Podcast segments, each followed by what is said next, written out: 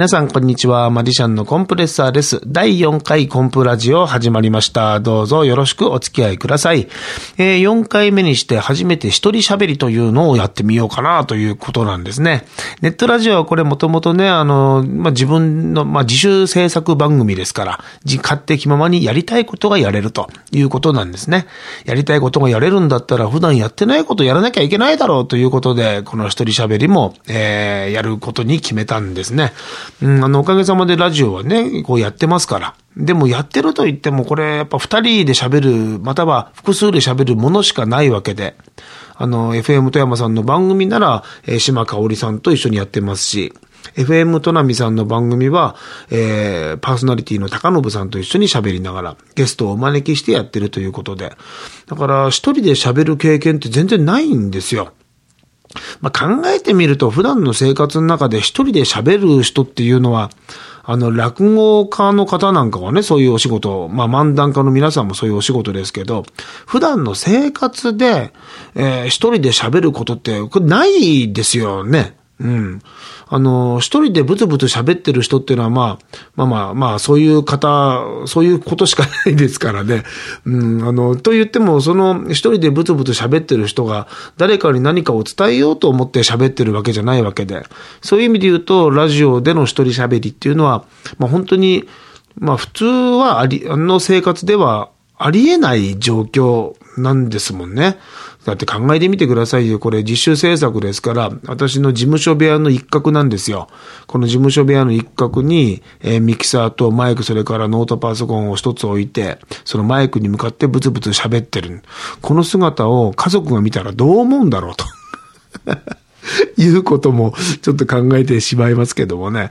うんえー、今日はですね、朝起きて、まあ、早めの FM 富山さんの入りで、えー、コンプレッサー島香織のシャンシャンチューズデーの収録に行ってまいりました。もうね、いつも入り時間早いんですよ。もう、心配性なわけじゃないんですけどもね、うん、あんま遅れるのが嫌なんですよ。もう嫌だから早めに行こうと思って今日も着いたら30分前で、9時集合だったんですけど、8時半には着いちゃうって。まあ朝の渋滞にね、こう巻き込まれたくないっていうのもあったんですけども、入って、まあでもあまり早すぎるのもなんですから、駐車場で、まあ待ってたら社長が来られて、まあ中で休んでってよってことで言われましたんで、ああ、りがとうございますと。中に入って、待って、で、その間、こう、新聞読みながら待つんですけど、入り口なんですね。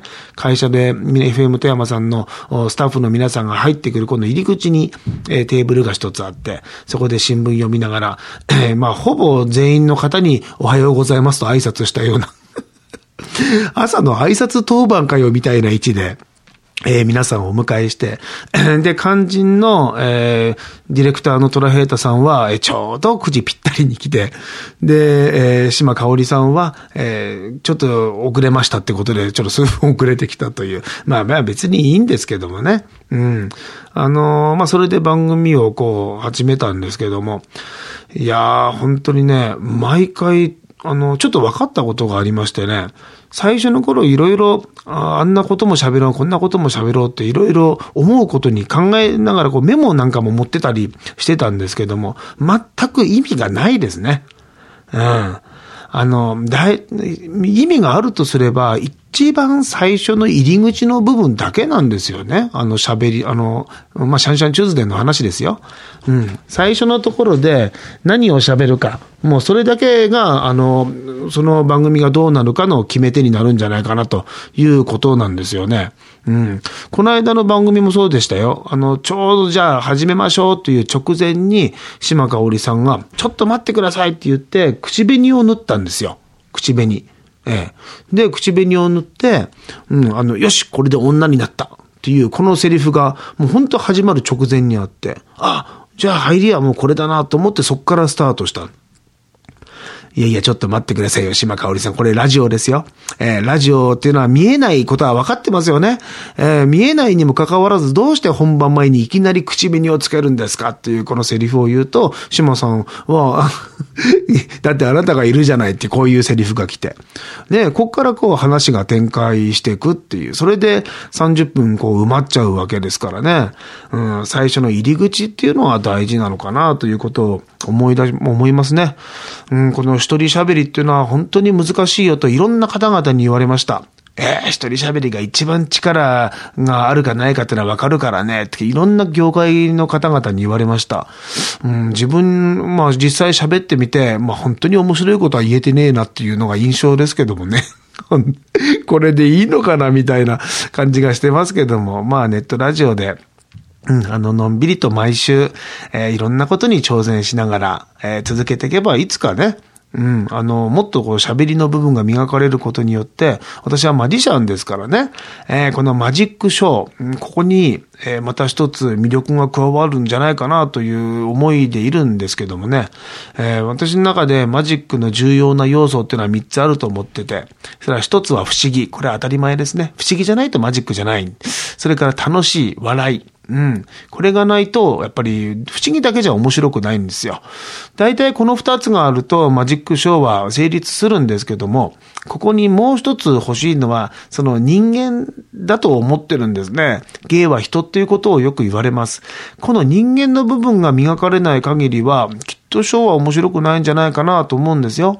えーこの部分を表現するためには、そのおしゃべりっていうのが大事で、だからこそ、えー2016年コンプレッサーさんの目標は、たくさん喋る、もうとにかく喋る、これにしようといううことなんですね。で、その中の一環で始めたこのコンプラジオ。やっぱりね、普通に、えーラジオ番組でやってるようにいろんな方々と喋ったりするんじゃなくて、この番組でしかできない一人喋り、ぜひこれからも挑戦していきたいなというふうに思ってるわけでございます。えー、ぴったりと7分で終わろうと思ったら、あと9秒というところまで来ましたんでね、えー後半は、えーこれまで同様、コンプさん、それからおびちゃん、えーそしてともやんともぞ、この4人でのお話をお聞きください。それでは、どうぞ。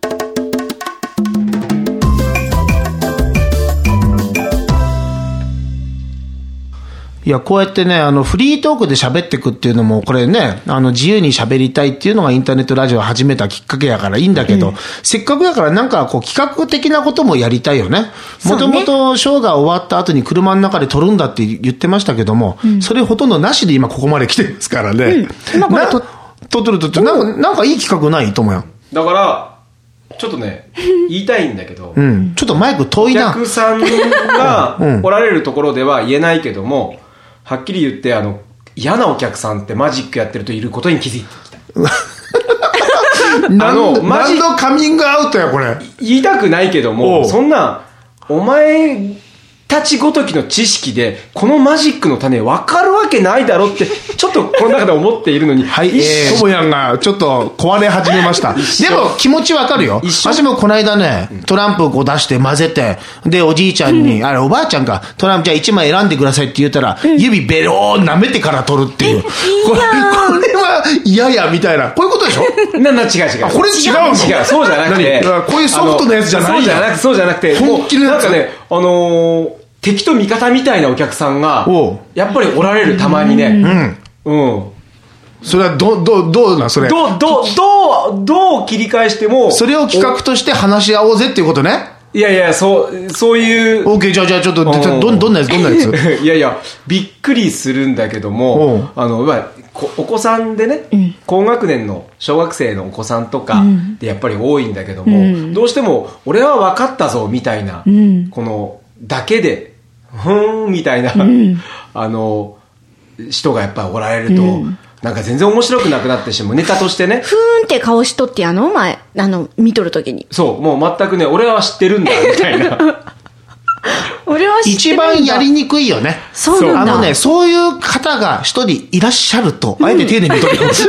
そう。いうあえておると、その周りの人たちが、なんかそこで引っかかってる、あの、マジックを不思議だと思ってることが、なんか、いけないそう、恥ずかしい。せこと恥ずかしいことになっちゃうんだからそういう時は、どういう対処するんですか、ともやんは。そういう時は、あの、一つ、あの、その方を無視して、自分のいつもの芸をやる。逆に、その方にすんごい気を使って、やるとか、え、あ、はい。両極端はい、手が上がりました。そのおびちゃん方は、どんな風におられるの？腕組んで耳結りそしてたの中にもう、りとか。ままさにそう腕組んで。なんだ。わかりやすいで、ねあ。の、時々、隣の人、聞いてもいないのに、隣の人にこれこんながやるがいのっていう話を、いきなり、こそこそ、わあ、マジックのことをもうある程度知っとるかなら、る優位に立ちたいという心理が働いてるってことなの。ね、自わからないけ分ど。はそんな方見つけたときに、マジシャンの方が一人おられるようですが、っていうこと必ず言いますね。あ、先に言っちゃう。先に言っちゃう。で、持ち上げちゃうなんだ。そしたら黙ってくれますんで。あマジシャンじゃないかもしれないんですよ。ですが、そういうこと一言言ったらちょっと気持ちよくなられて、黙あ。って気持ちよくなるんだね。ええ実際詳しいかもしれないですし、わかんないんですけど。そうだねまあ。どこのあの業者のそれはうまいよね。人がか僕の場合、子供たちの時がほら、多いから。ね。うん。本当裏トークですね、これ。これ裏トークやな。これでも一人だけ表みたいなこと言ってもいい？いいあのね、そのお客さんの顔色によって演技が変わったらダメだと思うんですよ。あの、というのは、その、ま、おしゃべりしながらやるマジックだから、喋、ってるとお客さんの顔も見える。それからお客さんの声だって聞こえてくる。だからそこにこう、ついつい入り込みそうになるけども、ここは一つ線を引いて、一緒に楽しんでるようにやりながらも、まあ極端な話、お客さんがいてもいなくっても、同じようにやれないと、芸人は多分だ、マジシャンはダメなんだと思うんですよね。これがサイレントの演技、つまり音楽を流して、喋らずにやるものはやりやすいですよ。そういう意味ではね。世界作るのは大変だとは思うけど、だけどおしゃべりであっても、ある意味で一方的、わかりやすく言うとテレビのような状態で、やれる力っていうのも必要だから、これを心がけると、そのお客さんがどんな状態であっても、同じ自分を出せる、と思うのよね。ただこれが難しい。ほ一方通行ほど難しいものないですう。ね。本当なんか経験したん？ええあこれはもう1年かけてもなかなかなわあの難しい課題ですよ、あの。テーブルマジックっていうのはお客さんと距離が近いので、喋りながらできて、どんどんどんどんあの盛り上げていけるんですけど、ステージマジックっていうのは反応が返ってこないんですよね。お客さんが多ければ多いほど。ですので、一方通行で喋ってて、お客様からしたら、あたかもマジシャンとやり取りをしてるように喋らなきゃいけないっていうのが、ものすごく難しいんですよ。いまだに全然手こずって手こずって、だからコンプさんのあの、ショーを見たらやっぱり、すごいんですよ。これは、あの、やった人にしかわかんないですね。ええなんか褒められちゃったな。えなんかどっか飲みに行くこの後。で焼肉屋に。焼肉、タカちゃん？隣のタカちゃん行きたい行きたい隣のタカちゃんうまいからね。ねえー、隣の隣のタカちゃんうまいって言ったら今、ともや時計見たからね、今。リアルに時間かかる。よし、行くか、みたいな。これ見せたいよ、これ。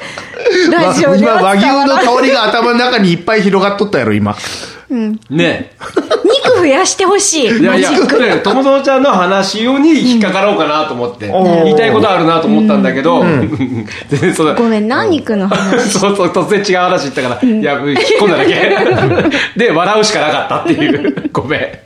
いいよね。こうやってネットラジオやってるだけでそれぞれの個性が出てくるっていうのは。ねあの、大事なのは積極性やから。うん。あの、いろんなところでこう、どんどん入ってくる。これが大事だからね。ともやんからは、その、要は、ともどうちゃんが喋ろうとした話を脱線させたんじゃないかという、僕今、お叱りを受けたという受け止めなんですよ。そういうことでしょ？まあ、そういうの叱ってないし、そんなことも思ってないんだけど。えうんですね、この同級生のやりとり。今、ちょっとごめんね、肉に食いついてごめんね、と思って。いや、おあの、いいじゃないの？これでいいですよ。これがネットラジオの面白さやからね。普段のそれぞれが出るっていうところやからね。まんま普段ですね。うん。まあ、もっとこれ話膨らましたいけど、えーこの企画はどうなんやろ？採用ですか？